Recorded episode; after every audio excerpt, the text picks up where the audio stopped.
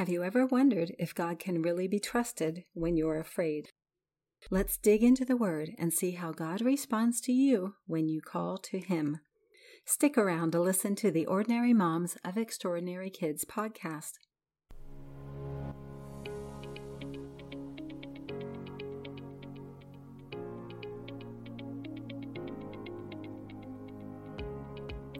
Parenting a child with special needs requires extraordinary courage strength, and perseverance. But what if you feel you don't have all that it takes? What if you're just ordinary? Annie Yorty is mom to Alyssa, who has Down syndrome. She's trusting God to put the extra in her ordinary parenting. Each Monday, she invites ordinary moms to pause for encouragement straight from the Bible and offers practical application that addresses the unique concerns that come along with raising children with special needs.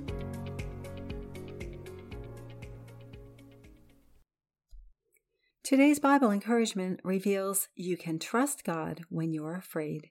He always listens and will answer you. Hello, and welcome to Ordinary Moms of Extraordinary Kids, where special needs moms find Bible encouragement. I'm your host, Annie Yorty, an ordinary mom who's right beside you in the trenches of the daily battle to mother your special needs child with grace and hope. Let's see what God has for us today. Our Bible encouragement comes from 1 Samuel chapter 28 verses 3 through 10. I'm reading all scripture from the New Living Translation. The Philistines set up their camp at Shunem, and Saul gathered all the army of Israel and camped at Gilboa. When Saul saw the vast Philistine army, he became frantic with fear. He asked the Lord what he should do, but the Lord refused to answer him, either by dreams, or by sacred lots, or by prophets. Saul then said to his advisers, Find a woman who is a medium so I can go and ask her what to do. His advisers replied, There is a medium at Endor. So Saul disguised himself by wearing ordinary clothing instead of his royal robes. Then he went to the woman's home at night, accompanied by two of his men. I have to talk to a man who has died, he said. Will you call up his spirit for me? Are you trying to get me killed? the woman demanded. You know that Saul has outlawed all the mediums and all who consult the spirits of the dead. Why are you setting a trap for me? But Saul took an oath in the name of the Lord and promised, as surely as the Lord lives, nothing bad will happen to you for doing this. God often includes examples of wrong behavior in the Bible so we can learn what not to do. In our Bible encouragement today, we read about King Saul's poor decision born from fear. The Philistine army had aligned against Israel's army, and Saul quaked in his boots. His small band of warriors didn't stand a chance. The spiritual leader of Israel, Samuel, had recently died, so Saul couldn't consult him. Saul also directly asked the Lord what to do. The lack of response from God left him frantic. Unfortunately, Saul had rejected God, so God would not answer him. God had told his people never to consult a medium to try to contact the spirit of a dead person. Such an action defiled them. But Saul, driven by fear, told his advisers to find a medium. He knew it was wrong. That's why he went under the cover of darkness, wearing a disguise. Even the medium knew what he asked was wrong.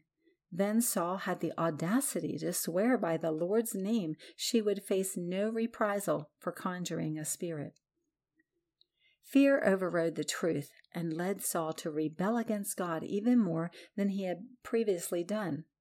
He justified breaking God's command because he hadn't gotten what he wanted from him.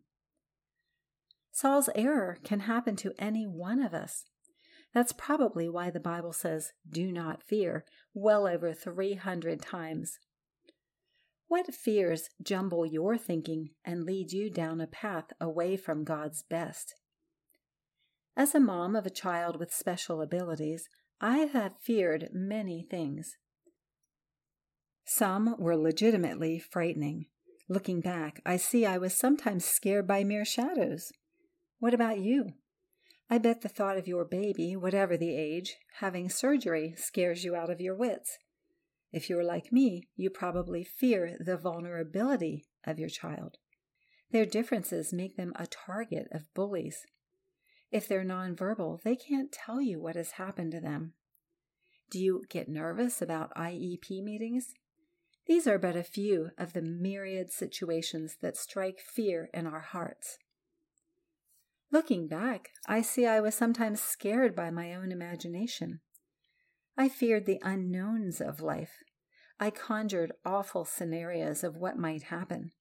They consumed scads of my thoughts, energy, and emotions. What a waste! Most of my worries never materialized. Like Saul, I sometimes allow fear to pull me down a path away from God.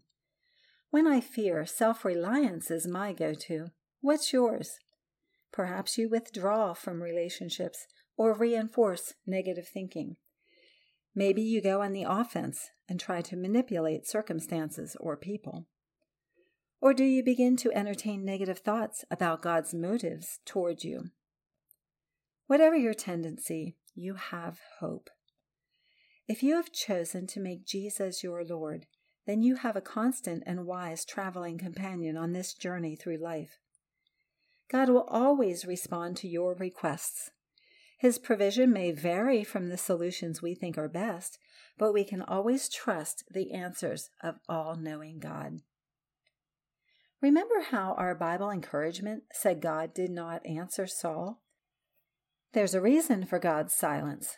Saul blocked communication with God by refusing to accept his authority. The Bible tells us a saving relationship with Jesus is a prerequisite for an open line of communication. If you have not yet begun a relationship with God in which you turn from your sin and accept Jesus as the Lord of your life, I encourage you to read more about that at my website, annieyorty.com. I'll put the link in the show notes. For those of us who have accepted Jesus as our Savior, we can rely on a wonderful promise about God.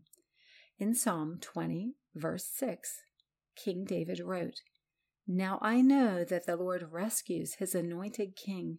He will answer him from his holy heaven and rescue him by his great power. When you are afraid, will you remember the negative example of Saul? God is constantly with you and hears you whenever you call to him. He will always answer with his best for you. Let's pray. Father, you know I have many fears. I confess I sometimes attempt my own solutions rather than turn to you in trust. Please help me to learn from Saul's mistake. Teach me to call upon you in every frightening situation and wait for your presence and wisdom to guide me. I pray in the name of Jesus, my rescuer. Amen. Thanks so much for listening today. I pray you found encouragement for your spirit from God's Word. You can find links to resources and more encouragement in the show notes for this episode. Be sure to hit the subscribe button so you don't miss an episode of Ordinary Moms of Extraordinary Kids. I look forward to being with you again next week.